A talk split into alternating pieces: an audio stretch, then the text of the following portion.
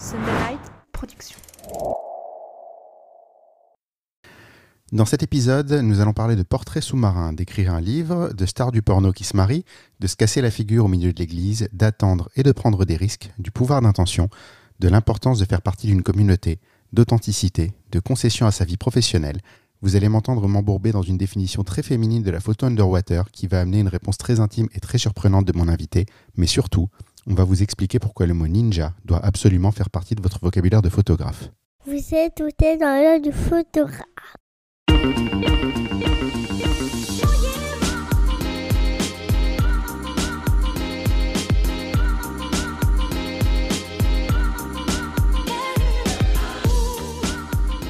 Bienvenue dans ce podcast par un photographe sur une photographe pour les photographes. Je suis Julien Pasternak et aujourd'hui, je vous emmène dans l'œil d'Alison Bulls.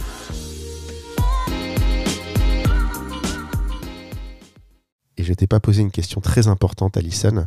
C'est comment est-ce qu'on prononce ton nom de famille, puisqu'en fait, je t'ai même pas posé la question et je ne sais pas si c'est Bounce, si tu as des origines anglaises, si tu es 100% française. Non, on va le dire à la française. On va dire à la française Boone, c'est cool. D'accord, c'est noté. Donc Alison Boone, bonjour, bienvenue dans le podcast. Salut Julien, ravi d'être là. On commence tout de suite. Est-ce que tu peux nous faire ton elevator pitch? Je rappelle le principe, tu montes dans l'ascenseur, il y a Steve Jobs qui rentre avec toi par surprise dans l'ascenseur. Il te demande ce que tu fais et tu as 3 étages pour lui expliquer. Ok, eh ben, salut Steve, moi c'est Alison, je suis originaire de l'Ardèche, j'ai 32 ans, je suis photographe de mariage et je fais aussi quelques photos sous l'eau. Voilà. Ah, ça c'est du super elevator pitch, c'est rapide, efficace, pointu. On va développer un tout petit peu, donc tu es photographe underwater et c'est la raison pour laquelle je te reçois aujourd'hui. On va essayer de sortir un petit peu... de tous les podcasts sur le mariage que tu as fait, te découvrir sous un autre angle et de ne pas forcément répéter tout ce qu'on a vu. Si on parle de l'underwater, j'ai 2 questions. La première, c'est que tu sors un livre prochainement et c'est aussi une des raisons pour lesquelles on s'est contacté. C'est que tu vas sortir ce livre sur l'underwater. Je voudrais qu'on y revienne un petit peu plus tard dans le podcast. La deuxième, et j'ai noté ça et ça m'a beaucoup fait sourire, c'est qu'apparemment, tu as eu peur de l'eau jusqu'à très tard dans ta vie. Exactement. En fait, j'ai appris à nager rapidement quand j'étais jeune, mais je nageais la brasse du petit chien, tu sais, qui est comme ça dans l'eau, là, en train de se débattre et tout. Et en fait, c'est seulement en STAPS, lorsque j'ai préparé mes concours pour devenir pompier, qu'il m'a fallu, en fait, pouvoir nager un crawl sur 50 mètres. Alors là, ça a été la croix et la bannière. J'ai eu 6 mois, en fait, pour apprendre à nager sur un niveau plutôt correct, puisque les UO étaient notés sur des résultats de compète. Donc du coup, je suis devenue vraiment nageuse à fond. De force. Et du coup, j'ai appris à nager, j'avais plus de 18 ans. D'accord. Voilà. C'est marrant, c'est surprenant. C'est surtout ce que c'est devenu derrière, en fait, qui est surprenant. Que ça t'ait poussé dans cette voie. Oui. Jamais j'aurais pu imaginer qu'aujourd'hui j'en aurais fait mon métier, parce que bien que j'ai appris à nager, voilà, mettre la tête sous l'eau, c'était quand même encore un peu compliqué pour moi.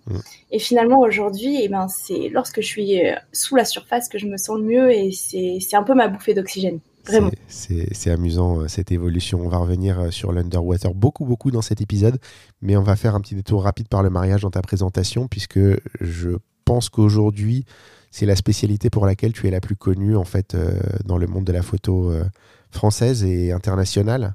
Tout à fait. Oui, on me connaît plus pour mon travail de mariage qu'aquatique, effectivement. D'accord. Alors, tu te définis comme rebelle et funky. On en a parlé un petit peu avant. On a discuté avant d'enregistrer.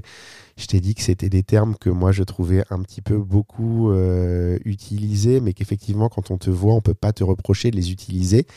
Je te définirais en tout cas comme différente. On va y revenir également un petit peu plus loin. Dans le domaine de la photo de mariage, mais on en reparlera en fin d'épisode plus en détail. Tes activités, tu as également de la formation, du voyage. J'ai vu que tu avais un site, un blog dédié au voyage. Tout à fait. Tu peux nous en parler un petit peu? Ah oui, bien sûr. Déjà, c'est par le voyage que je me suis fait connaître dans la photographie. Donc, pour moi, c'était normal en fait de conserver mon blog d'aventure. J'ai commencé à voyager en 2009 et j'ai fait mon premier tour du monde en 2013, un tour du monde un peu plus de 6 mois. Où là, j'avais ouvert un premier blog pour partager en fait mes aventures avec mes proches, tout simplement. Et ce blog a eu beaucoup de succès. Quand je suis rentrée en France, j'ai eu des demandes en fait pour de la photographie sociale. Et puis je me suis dit, bah tiens, pourquoi pas, allons-y. Et puis finalement, ben, presque 7 ans après, me voilà photographe professionnelle. Donc j'ai envie de dire merci au voyage. Et puis ben, pendant ces 7 dernières années, j'ai continué à voyager. Donc pour donner un ratio, je faisais à peu près 6 mois en France, 6 mois à l'étranger. Du coup, j'ai eu la chance de décrocher quelques contrats à l'étranger, ce qui m'a permis de financer mes voyages en partie.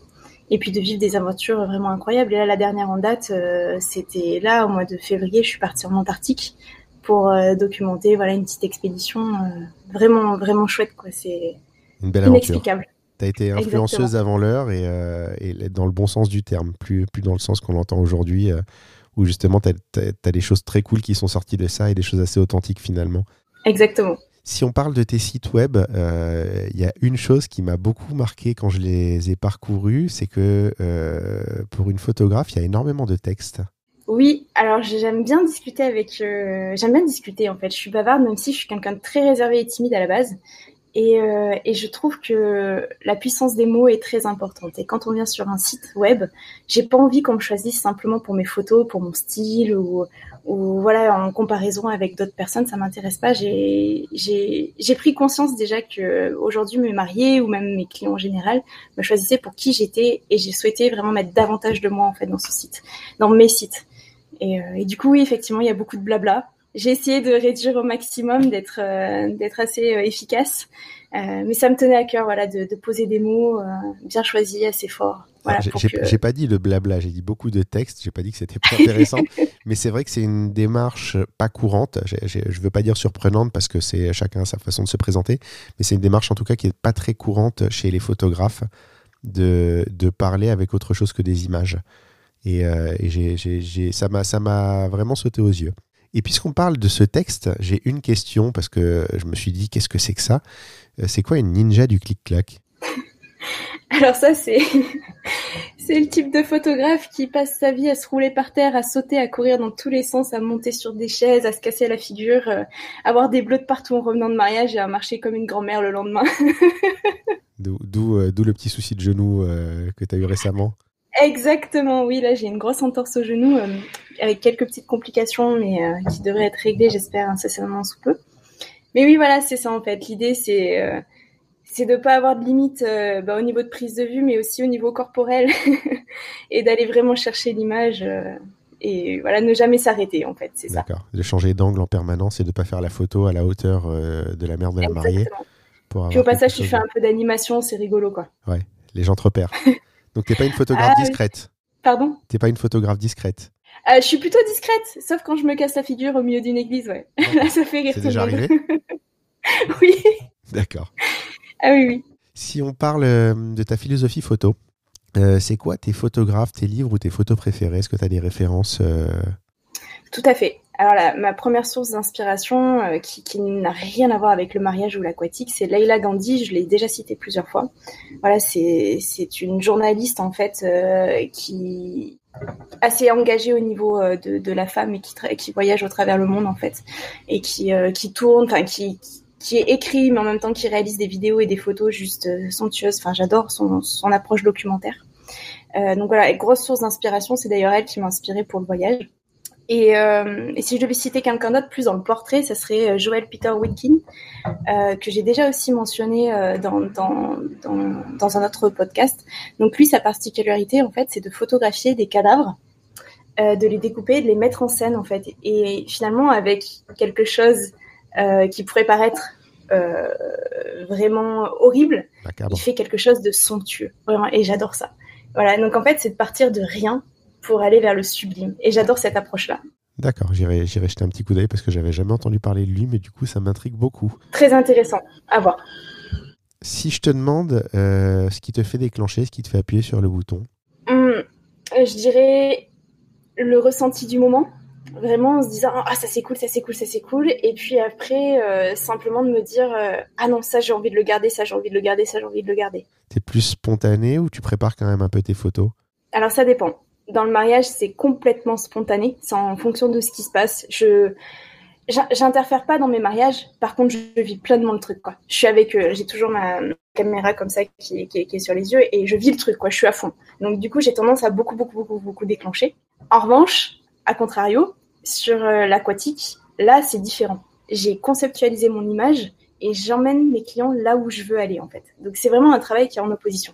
Alors, c'est marrant parce que j'aurais eu tendance, en regardant tes images, alors je vais faire une digression parce qu'on a dit qu'on parlait d'Underwater, mais j'ai suivi ton travail en mariage suffisamment longtemps pour me poser la question. Moi, je te voyais plus comme une photographe qui préparait ses images parce que tu n'as pas les défauts des images trop spontanées, très spontanées. On dit c'est pas trop spontané, c'est très spontané, mais la plupart du temps, on n'arrive pas à avoir des images aussi propres que ce que tu arrives à sortir en mariage, notamment quand tu as beaucoup de monde dans l'image, que tout le monde est bien séparé. C'est très fort de faire ça en spontané. Tu as toujours des arrière-plans très propres, très dégagés. Il n'y a pas une saloperie qui traîne derrière. C'est surprenant que tu réagisses comme ça, en fait, que tu travailles comme ça. Déjà, merci, je suis contente. Je suis contente parce que ça se voit, c'est cool. Non, par exemple, je peux citer mes images que j'appelle les images puzzle. Quand il y a plusieurs calques sur une image ou quand justement il y a plusieurs personnes qui s'emboîtent parfaitement. J'en ai une comme ça qui est colorée. Alors, contrairement à ce qu'on pourrait penser, elle n'est pas du tout parfaite, justement, parce qu'au niveau de prise de vue, elle est peut-être un peu trop basse par rapport à ce qu'elle pourrait être. Le secret, si vraiment il y a un secret, en fait, c'est simplement d'attendre, et ça fait partie de la prise de risque. Une image comme ça, moi, je peux passer 10 minutes à genoux, accroupie, debout, à attendre vraiment que tout le monde s'emboîte bien. Alors, parfois, j'attends pour rien parce que j'ai jamais l'image, mais d'autres fois, je peux l'avoir. Et quand tu l'as, elle est exceptionnelle. Exactement. Après, pour par exemple avoir une image nette avec une action en particulier, tu peux très bien repérer une lumière avec un background nickel. Tu te dis là, ça serait trop cool s'il se passe un truc. Une fois que tu as fait tes saves, tu reviens là et t'attends. Ouais. Tu sais pas ce qui va se passer, mais tu as envie qu'il y ait une action là, donc t'attends. Et au bout d'un moment, je sais pas, il y a des gens qui passent, il se passe un truc et bim, t'as une photo. Voilà, c'est ça en fait le vrai secret, c'est de savoir attendre et quelque part provoquer sa chance, mais sans vraiment la mettre en scène. D'accord, mais d'abord ta sécurité, et puis après tu pars sur des choses comme ça. Et quand toujours. D'abord on fait les images pour ses clients, les safe, et puis une fois parce qu'il y a toujours des temps de latence, surtout par exemple au niveau des préparatifs, ou même dans la journée, on attend toujours un petit peu, au lieu d'attendre ou d'être sur son téléphone, ou voilà, de s'embêter, et ben on se met à un endroit et on se dit tiens là s'il se passe un truc, ça serait quand même cool quoi. Et on attend ici. C'est un bon conseil à conserver en tête. Je l'ai dit en intro, on va plus parler de la photo underwater. Et la question que j'allais te poser, parce que pour moi, quand tu me dis photo underwater, qui n'est pas vraiment réfléchi au sujet, c'est un boîtier étanche, enfin c'est le boîtier dans l'espèce de truc qui l'entoure. Un caisson, tu sais, le caisson étanche. Voilà, le caisson étanche. Tu vois, comme j'y ai pas beaucoup réfléchi. En te lisant, je me rends compte que ça va beaucoup plus loin que ça, la photo underwater. Est-ce que tu peux nous donner ta définition de la photo underwater ? Oula, ma définition. Pour moi, aujourd'hui, photographier sous l'eau, c'est pas juste faire de la photo sous l'eau. Je vois l'eau comme un outil en fait de création. C'est plus ça dans mon approche. Au départ, ça ne l'était pas forcément. C'était plus le côté un peu justement expérience unique, le côté surprenant, voilà, d'amener ses clients sous l'eau, dépassement de soi-même parce que je suis très challenge avec moi-même. Maintenant, l'eau m'aide à créer. Donc c'est-à-dire que je pars dans des images complètement tirées par les cheveux. Je suis très rêveuse comme jeune femme. Et du coup, je me dis, bah tiens, l'eau peut m'aider à ça. Parce que du coup, il n'y a pas de gravité, il y a un mouvement et une volupté qui est assez intéressante à utiliser. Et du coup, voilà, pour moi, l'eau est plus un moyen de création qu'un prétexte à photographier. Ça fait partie du process. Tout à fait. Alors, la question suivante est la question assez logique, c'est comment on dirige un modèle sous l'eau ? Parce que manifestement, on ne peut pas parler sous l'eau, sauf si tu as développé une technique qu'on ne connaît pas encore.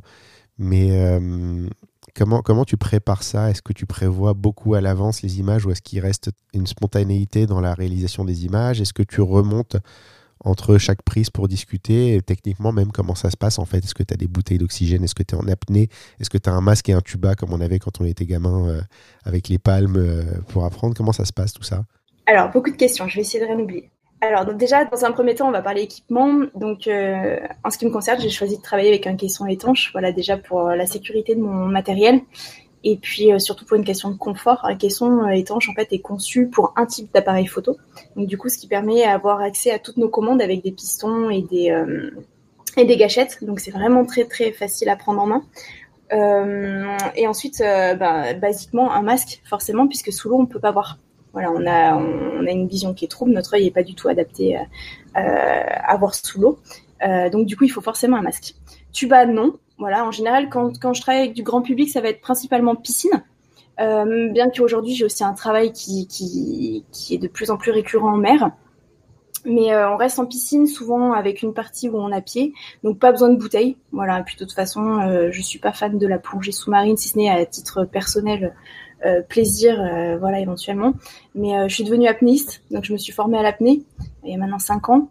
Donc je fais tout en apnée, donc ce sont des apnées courtes, voilà, 30 secondes, 1 minute, voilà. Mes clients, eux, remontent régulièrement à la surface, ils restent 5-6 secondes sous l'eau, ça suffit. Et ensuite, pour communiquer avec eux, il y a plusieurs moyens. Déjà, la première chose qui est importante pour moi, c'est qu'ils soient en sécurité. Donc, il y a un gros brief qui est fait avant, avec où je leur présente toute mon équipe, les assistants, les maîtres nageurs, etc. Et la sécurité passe aussi par la détente de mes clients. Donc, souvent, j'immerge de la musique dans l'eau. Voilà, donc j'ai un haut-parleur qui va sous l'eau. Du coup, je mets de la musique, ça les détend, tout ça, c'est cool. Donc, je leur explique qu'à chaque fois que la musique fait un tel bruit, il faut qu'ils prennent la pause. Donc, tout est calculé, en fait. La musique, le morceau va, par exemple, durer 15 secondes. Ils ont 3 secondes pour descendre et au bout de la 4e seconde, il faut qu'ils commencent à prendre la pause. Ça peut être un moyen de communication. Deuxième chose, si j'ai pas le haut-parleur, par exemple, quand je peux pas tout trimballer non plus, système de bruit, en fait. Donc, je tape sur mon caisson, ça fait un petit bruit, ils savent qu'il faut remonter ou prendre la pause à ce moment-là ou changer de pause, etc. Voilà. Donc, il y a des moyens de communication à mettre en place. Après, souvent, ils ont aussi les yeux ouverts, donc même si on n'y voit pas très clair, en voyant flou, ils peuvent discerner les formes, donc si je leur fais des signes, ils peuvent voir. Et enfin, dernier recours, c'est de briefer les modèles en leur montrant quelques croquis à la surface de l'eau avant de s'immerger, parce que tout est préparé à l'avance, comme j'ai pu te le dire. Voilà, donc souvent, je leur montre des dessins que j'ai faits. Enfin, je suis pas très bonne en dessin, mais j'essaye de leur montrer là où, de manière le plus précis possible, là où je veux les amener. Et puis, du coup, après, voilà, ils refont sous l'eau. D'accord. C'est marrant que tu parles de musique, parce que c'est quelque chose que je fais soit quand je fais des photos de couple, ou quand je travaille sur de la soirée ou des choses comme ça. Je travaille énormément en musique. Alors, les gens croient que c'est pour les détendre. En fait, c'est pour les rythmer. Ah oui, exact. C'est rigolo que tu utilises la même façon de faire. En fait, moi, quand je photographie de la soirée, je photographie à l'oreille, entre guillemets. C'est-à-dire que si je photographie des gens qui dansent, je pense que tous les photographes un peu rodés vont fonctionner comme ça. C'est qu'on va déclencher sur les rythmes de la musique pour avoir le mouvement le plus ample possible. Et si on a quelqu'un qui n'est pas trop gauche en face de nous, parce que ça arrive qu'on en ait qui savent pas du tout danser, qui ont aucun sens du rythme et qui te bousillent cette technique. Mais si tu as quelqu'un qui a un bon petit sens du rythme en face, tu as des chances d'avoir des très belles photos. Et donc j'ai tendance sur les photos de couple à faire ça aussi, en leur vendant comme un moyen de se détendre. Mais la réalité, c'est qu'en fait, inconsciemment, ils se calent sur le rythme de la musique. Et du coup, ça te facilite énormément le travail. Donc c'est très rigolo que finalement, tu aies cette même approche sous l'eau. Je ne savais même pas qu'on entendait la musique sous l'eau. Tu vois, comme si, il y a des petits haut-parleurs super cool qui coûtent pas très cher et tout. Et justement, moi, je connais ma musique par cœur, donc je sais à quel moment, en fait, souvent, ils vont se laisser emporter. Au début, je faisais ça pour les femmes enceintes, puisque du coup, quand tu es enceinte, tu vas sous l'eau. Elles sont pas toutes à l'aise. Elles viennent pas toutes du milieu aquatique. Donc, souvent, tu vois, elles ont envie de se dépasser un petit peu. Donc, il y a toujours cette notion de sécurité qui revient avec prise en charge par la sage-femme, le maître-nageur, le petit cours d'apnée qui va bien et tout. Mais pour les aider à se détendre et vraiment à lâcher prise, je leur mettais en fait des écouteurs. J'avais qu'un petit MP3 étanche à l'époque. Et du coup, en fait, je leur demandais simplement de danser. Et tu vois, et bon, moi, je savais ce qu'elles écoutaient parce que je connaissais la musique. Et du coup, je voyais leurs mouvements et je me disais, oh là, c'est là, ça va arriver. Là, il y a ce moment-là, il faut que je shoote là. Là, c'était génial, quoi. Et c'est exactement ce que tu dis, le rythme. C'est très rigolo. Et c'est marrant que tu dises en plus qu'elles sont pas à l'aise sous l'eau parce que finalement, c'est souvent les mêmes qui seraient pas à l'aise hors de l'eau non plus. Tout à fait, tout à fait. Je ne suis pas sûr que ce soit l'eau qui les dérange tant que ça. Ben, le principe de la séance photo reste le même, que ce soit pour du terrestre ou de l'aquatique. Hein, on peut faire beaucoup de parallèles sur les deux. Ça reste une séance photo. Donc, bien que voilà, il y a cette dimension aquatique où elles peuvent oublier un peu l'appareil photo, il y a toujours un moment où ça revient. Et elles sont un peu stressées parce qu'elles ont un souci d'image aussi. Elles ont envie d'être jolies, elles ont envie d'être optimales, donc forcément. C'est pareil que d'habitude, mais sous l'eau en fait. Tout à fait. Alors, en t'entendant parler, je note une chose et ça va être une bonne transition pour la question suivante. C'est que tu as une équipe énorme autour de toi quand tu fais de la photo sous-marine.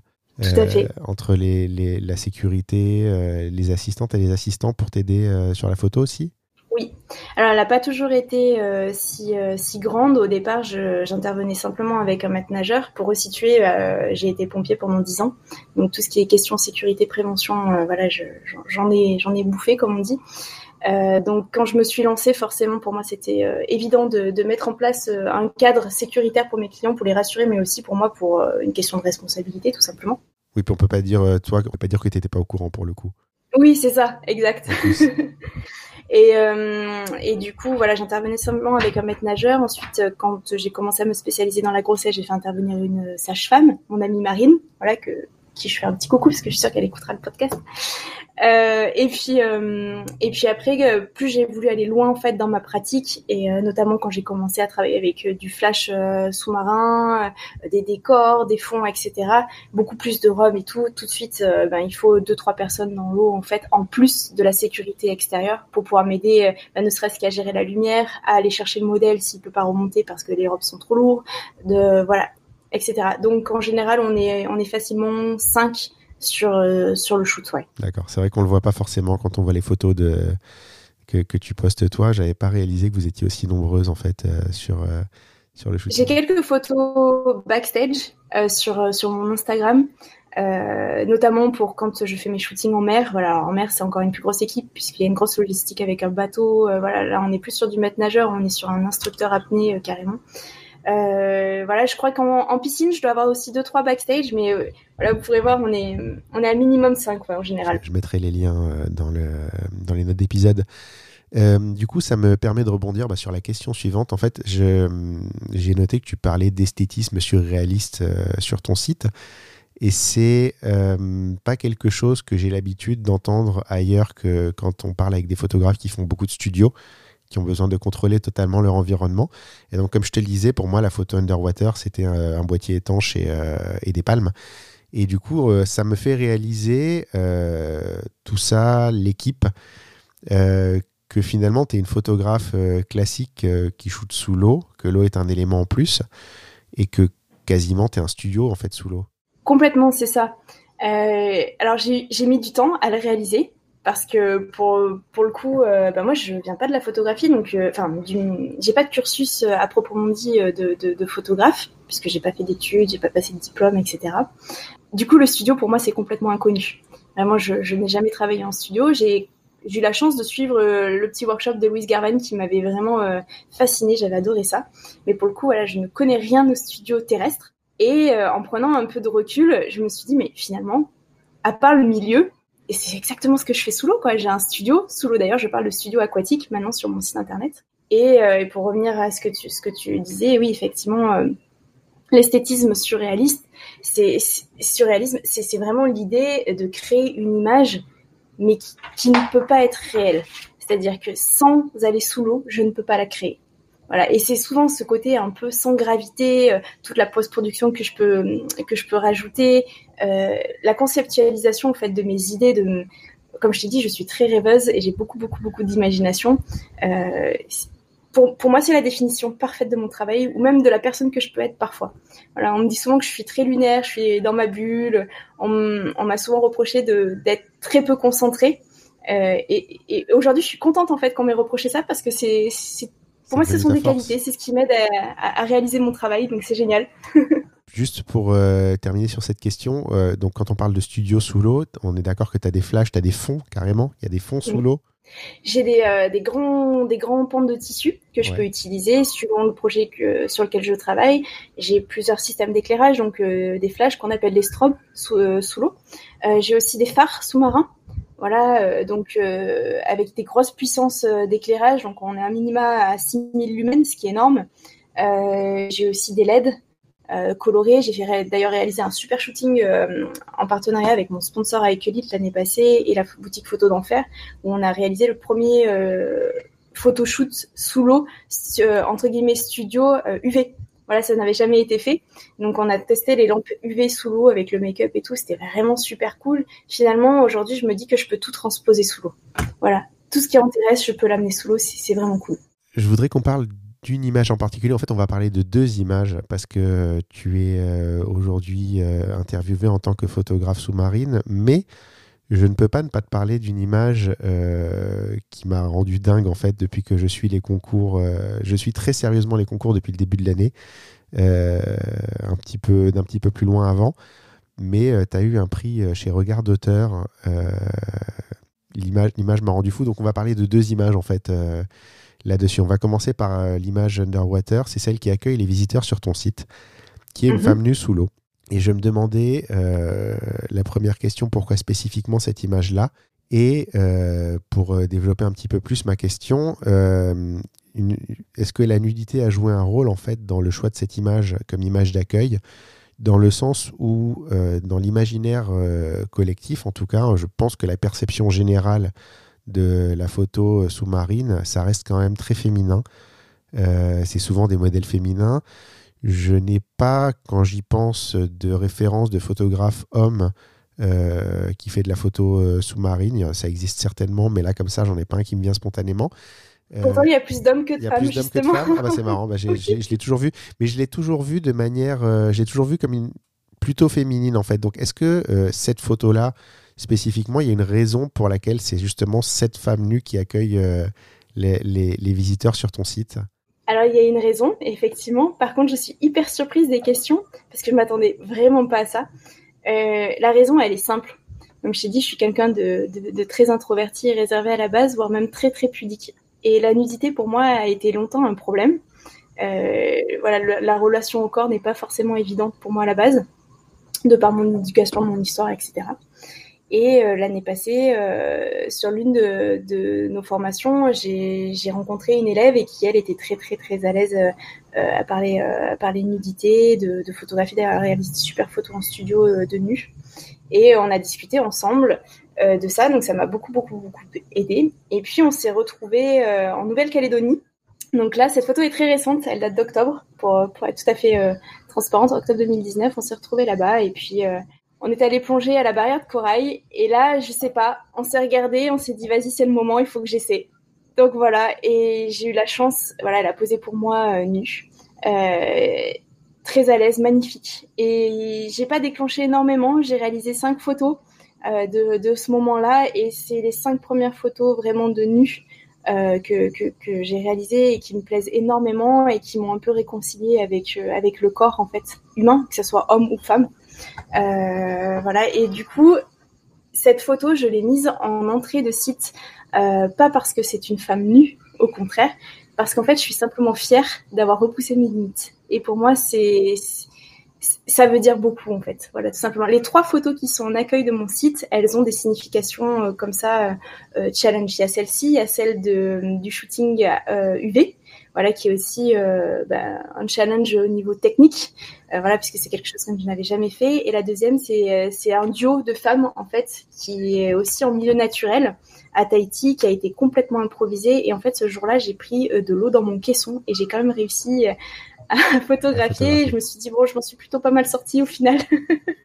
Donc voilà, je l'ai aussi mis en tant que symbole. D'accord. Non, mais si tu veux, si tu me parles de photographie underwater, pour moi, c'est ça qui va me venir à l'esprit plus qu'autre chose. Donc je me demandais justement s'il y avait un lien, mais bon, voilà, manifestement, c'est plus un combat par rapport à toi-même qu'une raison autre que ça. La deuxième image dont je voudrais qu'on parle, et on en a parlé un petit peu avant d'enregistrer, c'est une image que je te jalouse un petit peu parce que c'est une image dont j'aurais adoré avoir l'idée. C'est cette image d'un couple en ombre chinoise qui fait une espèce de position de karaté, de film de kung-fu absolument dingue. La photo est incroyable. Avec ton accord, on la mettra dans l'article qui accompagne le podcast. Et donc, ce que je te disais, c'est que c'est probablement la photo que j'ai préférée de tous les concours que j'ai vus depuis le début de l'année. Et je me demandais, en fait, comment on peut avoir une idée pareille en plein mariage. Ah bah, c'est simple, je t'ai dit que j'étais un ninja du clic-clac. Voilà, on reconnaît ton côté ninja. Mais qu'est-ce qui te fait dire à ce moment-là, je vais faire cette photo-là, parce qu'ils sont loin de toi, donc ça veut dire que ça prend du temps d'aller se mettre en position, de la mettre en place, de donner des directives. Enfin, c'est un risque, cette photo, on est d'accord. Alors, c'est un risque, oui et non. En fait, elle est même prise un peu sur le vif, pour tout te dire. D'accord. C'est une photo qui remonte 2017, si je ne me trompe pas. C'est Joy et Nicolas. D'ailleurs, je leur fais un coucou, parce que cette photo, du coup, elle a fait un peu le tour. Elle est d'ailleurs aussi dans le livre des filles 72 heures d'Annie, Marine et Léa. C'est la photo que j'avais choisie, en fait, pour illustrer mon travail, parce que je trouve que, justement, elle me représente bien. En fait, j'ai une voix qui porte. Donc, la distance, finalement, n'est pas un souci pour diriger. Et en fait, c'était très simple. Je leur ai dit, allez là-bas sur la colline, il y a le coucher de soleil, c'est cool. Faites ce que vous voulez. Ils ont commencé à sauter. Et puis après, j'ai gueulé simplement 1, 2, 3 ninja et ils m'ont fait ça. Donc, c'était bien cool. Voilà, c'est simple. Il n'y a rien. Il n'y a pas de mise en scène plus que ça. On revient à ce que tu disais tout à l'heure. Tu t'es mise au bon endroit, tu as cadré correctement.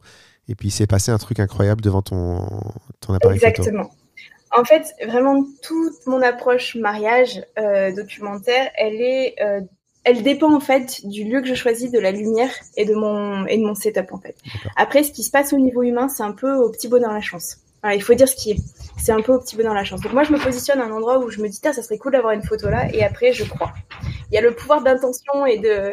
Voilà, tu sais, on parle souvent, on se dit que quand on veut quelque chose très fort et quand on y pense très, très, très, très fort, souvent ça arrive. Moi, j'y crois énormément puisqu'à chaque fois, ça se passe. Donc, c'est cool. On est très d'accord là-dessus. L'univers te répond quand tu veux vraiment quelque chose. Là-dessus, exactement. On peut avoir une longue discussion et on l'a eu d'ailleurs avec Sébastien Roignan, cette discussion sur un livre qu'il avait conseillé, dont j'ai oublié le nom. Je mettrai le lien en note d'épisode, je crois que c'était Le pouvoir de l'esprit millionnaire, donc c'est des bouquins américains avec des titres totalement débiles, mais qui contiennent des choses très très intéressantes du moment que tu arrives à passer sous l'espèce de vernis de la réussite à tout prix, quoi, et où tu peux trouver des choses vachement intéressantes.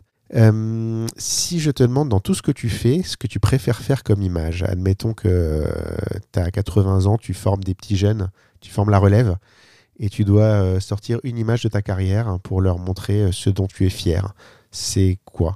Je pense que ce serait une image au téléphone du quotidien, tout simplement. Une image même complètement ratée, pas cadrée, floue, peu importe, mais une image de mon téléphone. Simplement pour leur dire, voilà, j'ai photographié toute ma vie. Et ça, c'est un morceau de ma vie, tout simplement. Donc un moment plus spontané plutôt que quelque chose de ton travail, finalement. Complètement. Pour moi, un travail, c'est un peu éphémère. Une fois qu'il est, il est fait, oui, je me rappelle dans quel contexte, je me rappelle du moment, mais finalement, c'est un travail. Alors qu'un morceau de ma vie, ça fait partie de mon histoire, c'est encore différent. Donc une photo personnelle. Complètement. Si on parle côté plus business et financier, aujourd'hui, tu as plusieurs spécialités. Tu as la photo sous-marine, tu as le mariage, tu as ce côté voyage qui t'amène aussi pas mal de boulot. C'est quoi aujourd'hui ta source de revenus principale ? Alors, je dirais 50% mariage, 50% aquatique. Ouais. Essentiellement, le voyage fait partie en fait des deux. Puisque les contrats que je peux avoir à l'étranger sont soit des destination wedding, soit des séances photo aquatiques. Alors justement, j'avais une question sur ce point-là. Est-ce que tu as des mariés qui te connaissent par l'underwater et qui t'engagent pour leur mariage en se disant on va faire des photos sous-marines aussi, ça t'arrive ça ? Absolument. En fait, l'aquatique fait partie de mon off-mariage depuis déjà 2 ans. Souvent je reste pour les brunchs et on finit par une petite session sous l'eau. Alors c'est 2-3 images, voilà, c'est vraiment pour finir le truc. Ou alors j'ai toujours mon caisson avec moi, donc c'est-à-dire que s'il y a un documentaire qui nécessite à ce que je monte un caisson pour aller dans l'eau, faire du miaumière ou même continuer sous l'eau, oui. Donc en fait l'aquatique ne me lâche jamais. Ça fait toujours partie du mariage. Ouais. Et effectivement, ça arrive aussi que des mariés me demandent des séances des afters à l'étranger ou même aquatiques après le mariage. Donc, l'un ne va pas sans l'autre. Tout est lié. On va parler un petit peu de ton livre. Au moment de la diffusion du podcast, il va être en sortie imminente. Peut-être même déjà en précommande. Oui, normalement, il est en précommande là sur toutes les plateformes en fait et librairies en ligne. Ouais. Donc normalement, c'est Amazon, la Fnac, etc. Je mettrai tous les liens dans les notes d'épisode. Est-ce que tu peux nous en parler un petit peu de ce livre aujourd'hui ? Je ne sais pas si c'est le premier sur le domaine ou pas. Alors c'est le premier qui va sortir pour le portrait underwater. Par contre, il y a déjà des livres qui existent pour la photographie sous-marine, mais qui sont plus orientée faune et flore sous-marine. Voilà, et pour la plongée principalement. Le livre que j'ai écrit, là qui sort aux éditions Erol, est plus pour la photographie sociale. Voilà, et essentiellement piscine. Il y a une petite dimension milieu naturel, mais c'est avant tout piscine et lié sur l'apnée. Donc c'est tout ce qu'il faut savoir pour faire du portrait sous-marin ? Exactement, ce sont les basiques en fait de l'aquatique. Donc qu'est-ce que la photographie sociale underwater, comment on peut photographier sous l'eau, le matériel, les techniques de base, les réglages, la post-prod, justement comment communiquer avec son modèle, la gestion corporelle. Il y a une relation aussi apnée, yoga, ouais, qui est très importante pour moi puisque aujourd'hui ça fait partie de mon lifestyle, donc c'était important pour moi de mettre beaucoup de moi dans ce livre-là. Donc finalement c'est un livre qui est technique mais beaucoup inspiration aussi, donc j'ai eu la chance d'avoir l'accord de mon éditrice pour pouvoir parler aussi beaucoup de moi dans ce livre-là de cette façon-là, parce que c'est un livre qui appartient à la collection Les secrets de photographe, je sais pas si tu en as déjà lu. J'en ai dans déjà cette collection-là. Voilà, donc ils ont, je vais pas dire formaté, mais ils ont quand même une trame qui est cohérente au sein de toute la collection. Et là, sur quelques petits chapitres, on a pu élargir sur un domaine un peu plus inspiration. Donc c'est vraiment fun. Ça s'adresse à qui, du coup ? Ça s'adresse aux photographes confirmés qui voudraient se mettre à la photo sous-marine, au portrait sous-marin ? À tout le monde, justement. Aux non-photographes, aux photographes amateurs, semi-pro et pro. J'ai vraiment fait en sorte de rendre ce livre accessible et intéressant aussi, parce que la photographie sous-marine, ok, on peut se dire oui, si j'ai pas envie, enfin si ça m'intéresse pas, j'ai pas envie du tout de le lire. J'ai tenté de le rendre le plus ludique possible, simplement aussi pour faire connaître la discipline qui pour moi n'est pas encore assez connue, que ce soit pour le grand public ou pour les pros.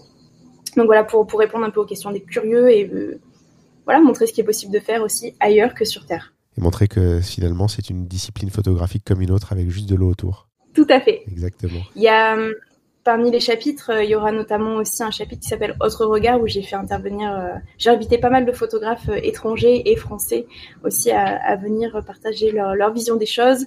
Ça me tenait vraiment à cœur. Voilà, pour moi, la communauté photographe est essentielle. Clairement, j'en serais pas là aujourd'hui si je n'avais pas eu de super copains ou des personnes avec qui pouvoir échanger. Donc pour moi, aujourd'hui, dans l'aquatique, étant encore un domaine qui est en expansion, en train de se développer, c'est important de fédérer une communauté. Donc voilà, je voulais vraiment qu'il y ait ces photographes-là dans mon livre. Et puis, j'ai aussi invité des professionnels en fait, du monde aquatique à venir en fait, appuyer mes propos dans mon livre. Donc voilà, donc il y aura par exemple pour la partie maternité une sage-femme, il y aura aussi des modèles pro aquatiques, la boutique photo d'enfer qui intervient aussi pour donner des conseils, un maître nageur, un apnéiste professionnel. Enfin voilà, il y a vraiment beaucoup de choses dans ce livre. C'est un format un petit peu différent de ce qui a pu se faire jusqu'à présent dans la collection Secrets de photographe. À lire en tout cas, je mettrai les liens pour la précommande dans les notes d'épisode. Un livre, je pense qu'on peut dire que ça rentre aussi un petit peu dans ta communication par rapport à ton travail. C'est aussi une manière de montrer ton expertise. Et la question suivante, justement, c'est quelle est la place de la communication dans ton travail ? Comment est-ce que tu communiques ? Et notamment, on a parlé un petit peu de Rebelle et Funky. Tu t'es décrit, la première fois qu'on a discuté tous les deux, tu t'es décrit comme le vilain petit canard de la photo de mariage. Je trouve que c'est assez amusant comme manière de se voir. Et justement, je me demandais ce que ça implique en termes de communication, en fait, dans ta manière de communiquer avec les gens. Qu'est-ce que tu essaies de faire passer comme message et qu'est-ce que ça t'apporte ? Alors, pour être tout à fait pragmatique, je pense que je suis complètement à contresens de ce qui peut se faire habituellement, que ce soit dans le mariage ou dans la photographie en général. C'est pas du tout une volonté de mettre ça en place, c'est simplement que je suis comme ça en fait. J'ai toujours été un peu à part. Et du coup, le vilain petit canard, oui, c'est parce que j'ai toujours un temps de retard, parce que je fais jamais comme tout le monde, parce que d'ailleurs, j'aime pas faire comme tout le monde. Et puis, quand on va me dire, il faut faire comme si, bah, justement, tu peux être sûr que je vais faire l'inverse. Donc voilà, je me vois comme ça et j'ai bâti ma communication sur ça parce que pour moi c'est authentique et que j'ai pas envie de mentir à mes mariés, voilà, ou mes mariés ou même mes clients quand ils viennent sur mon site. D'entrée de jeu, ils savent que potentiellement je peux avoir les cheveux colorés en bleu, que je peux être tatouée, que d'ailleurs j'aime pas les mariages par exemple. Alors, ça c'est clairement dit aussi. Voilà, il n'y a pas de secret, il n'y a pas de mensonge en fait. Ma communication, elle est réelle et finalement, si on parle maintenant support, elle est surtout digitale puisque souvent c'est par Instagram que je vais communiquer et par des stories. Voilà, et c'est spontané, c'est même pas régulier, je passe pas énormément de temps sur les réseaux au final, contrairement à ce qu'on pourrait y penser.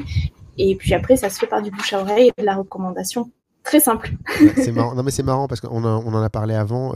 J'ai peut-être même dit en introduction, je sais plus à quel moment je l'ai dit, mais c'est vrai que moi je suis d'une génération où rebelle et funky, c'est des termes qui ont été trop utilisés et donc qui me font pas grincer des dents, mais un petit peu quand même. Et c'est vrai que quand je t'ai vu, je peux pas te reprocher de l'utiliser parce que finalement c'est vrai. C'est assez surprenant en fait à dire, mais il y a beaucoup de gens qui se voient comme rebelles et funky qui ne le sont pas du tout et finalement tu es la première que je rencontre à qui ça va bien en fait. Je ne sais pas si c'est un compliment en vrai. C'est un compliment. C'est la vérité. Prends-le comme un compliment, mais je veux dire que c'est quelque chose où effectivement, moi quand je vois ça, je me pose la question de est-ce que c'est vrai ou est-ce que c'est une posture ? Parce que c'est souvent une posture. C'est un peu ça que je veux dire. C'est que c'est souvent une posture de gens qui n'ont pas vraiment idée de ce que c'est que d'être rebelle et d'être funky. Donc prends-le comme un compliment, c'est un compliment. Tu serais pas là si ce n'était pas un compliment. On ne serait pas en train de discuter du tout. Dernière question de ce côté business. Est-ce que tu gagnes bien ta vie aujourd'hui et combien de temps tu as mis à en arriver là ? Alors, je fais partie des photographes qui ont eu beaucoup de chance, puisque, comme je l'ai dit en début de podcast, mon activité est partie très rapidement quand je suis revenue de mon premier tour du monde. Voilà, enfin, ça ne s'est jamais arrêté pour moi. Donc, oui, je peux clairement vivre aujourd'hui depuis le départ de la photographie. Par contre, je tiens à nuancer le propos. C'est pas sans concession. Voilà, j'ai 32 ans, je n'ai pas de vie de famille, je n'ai pas d'enfant, donc je voue ma vie pleinement à mon activité professionnelle. Donc c'est quand même beaucoup de sacrifices. Je vois pas souvent mes amis et je travaille énormément. Donc oui, je peux vivre de la photographie, là en l'occurrence c'est mon cas, mais pas sans concession. Voilà. D'accord. À retenir. Il y a un prix à payer pour arriver à un certain niveau. Exactement. C'est beaucoup de travail, de disponibilité, que ce soit pour les prospects, pour ses clients, pour même la communauté, pour échanger. Je pense que sur une journée, je dois passer, on va dire 16 heures éveillée, peut-être sur les 16 heures, 14 heures en relation avec mon travail. D'accord, donc grosse travailleuse. Exactement. On va attaquer la conclusion de l'épisode. Et la première question de la conclusion, comme toujours, c'est quel est le pire moment de ta carrière ? Je pense que c'est de vous confesser que je me suis retrouvée sur un mariage de stars du porno, en fait, tout simplement. Donc, j'ai eu droit à tout le gratin de la pornographie. D'accord, mais ils se sont bien tenus. Ils se sont bien tenus, ouais. Enfin, du moins, quand j'étais là. Ouais. Après, on ne sait pas ce qui s'est passé. Non, et puis de toute façon, je n'ai pas le droit de diffusion, donc personne ne saura. Ils t'ont pas demandé de photographier la nuit de noces ? Ça aurait pu être des vrais souvenirs. Non, je me suis éclipsée avant. Ça aurait été drôle, ça. Écoutez, on a l'habitude, c'est le travail. Ça aurait pu être pas mal. En opposition, quel est le meilleur moment de ta carrière ? Ouais, c'est un peu tous les meilleurs moments. Enfin, je veux dire, chaque année est une meilleure année qu'une autre, en fait, et toujours moins bonne que celle qui va arriver. Donc, du coup, c'est difficile de sélectionner qu'une année. Là, il y a la sortie du livre, c'est quand même un énorme projet pour moi. Il y a toutes ces formations. J'ai été speaker sur plusieurs conférences. Enfin, voilà, là, c'est pour moi inimaginable en fait. C'est un bel accomplissement. Donc pour incroyable. Le moment, c'est la reconnaissance. Mots, en fait. C'est la reconnaissance que tu as cette année et depuis quelques années finalement. C'est ça le meilleur moment. C'est une belle reconnaissance, mais c'est une fierté personnelle. J'ai envie de dire, voilà, c'est de toujours essayer d'aller plus loin et oui, et en plus ça marche et enfin je dois confesser que je n'arrive pas trop à réaliser tout ça encore, à assimiler. Ça va très vite, c'est incroyable. Ça va finir par rentrer. Dernière question, toute dernière question, qui est-ce que tu me recommanderais pour un prochain épisode ? Ah, sans hésiter, Laurence Révol. J'adore son travail. Elle fait du portrait, elle travaille beaucoup en pleine lumière, au soleil, elle fait du fashion, elle est aussi bonne en mariage, elle a un post-traitement qui est incroyable. J'aime beaucoup la personne aussi, donc ouais, Laurence Révol, sans hésiter. C'est noté, je mettrai un lien vers son travail pour que tout le monde puisse voir de qui il s'agit, et puis on discutera hors antenne pour que tu nous mettes en relation. Où est-ce qu'on peut te retrouver sur Internet ? Oh bah sur tous les réseaux, hein, que ce soit Facebook, Instagram, LinkedIn, YouTube, site Internet. C'est facile, puis il y a juste à googler mon nom. En général, je devrais sortir facilement. D'accord, je mettrai de toute façon tous les liens dans les notes d'épisode. Il me reste à te remercier d'avoir participé à cet épisode de podcast. Merci beaucoup à toi, Julien, pour l'invitation. Merci d'avoir ouvert un côté qu'on connaissait peut-être un petit peu moins de toi. Tout le monde sait que tu fais de la photo sous-marine, mais tout le monde t'a pas forcément entendu en parler comme on en a parlé aujourd'hui. Et du coup, on a découvert une autre facette de ta personnalité, je pense, aujourd'hui, même si on a un peu parlé de mariage, parce qu'on est obligé de parler de mariage quand on fait une photo karaté comme ça. C'est pas possible que je t'en parle pas. Mais en tout cas, merci d'avoir participé à cet épisode. Et puis, j'espère à très bientôt. On se verra certainement au Salon de la Photo prochainement pour que tu nous dédicaces ton livre, j'imagine. Ah ben, j'y compte bien. C'est noté. Le rendez-vous est pris. Merci beaucoup. Merci, Julien.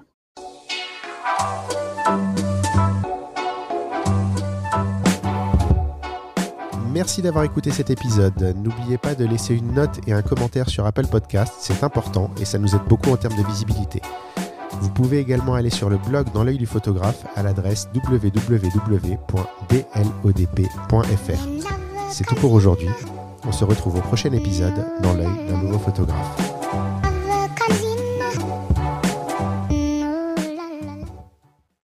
Dans l'œil du photographe, merci, c'est fini.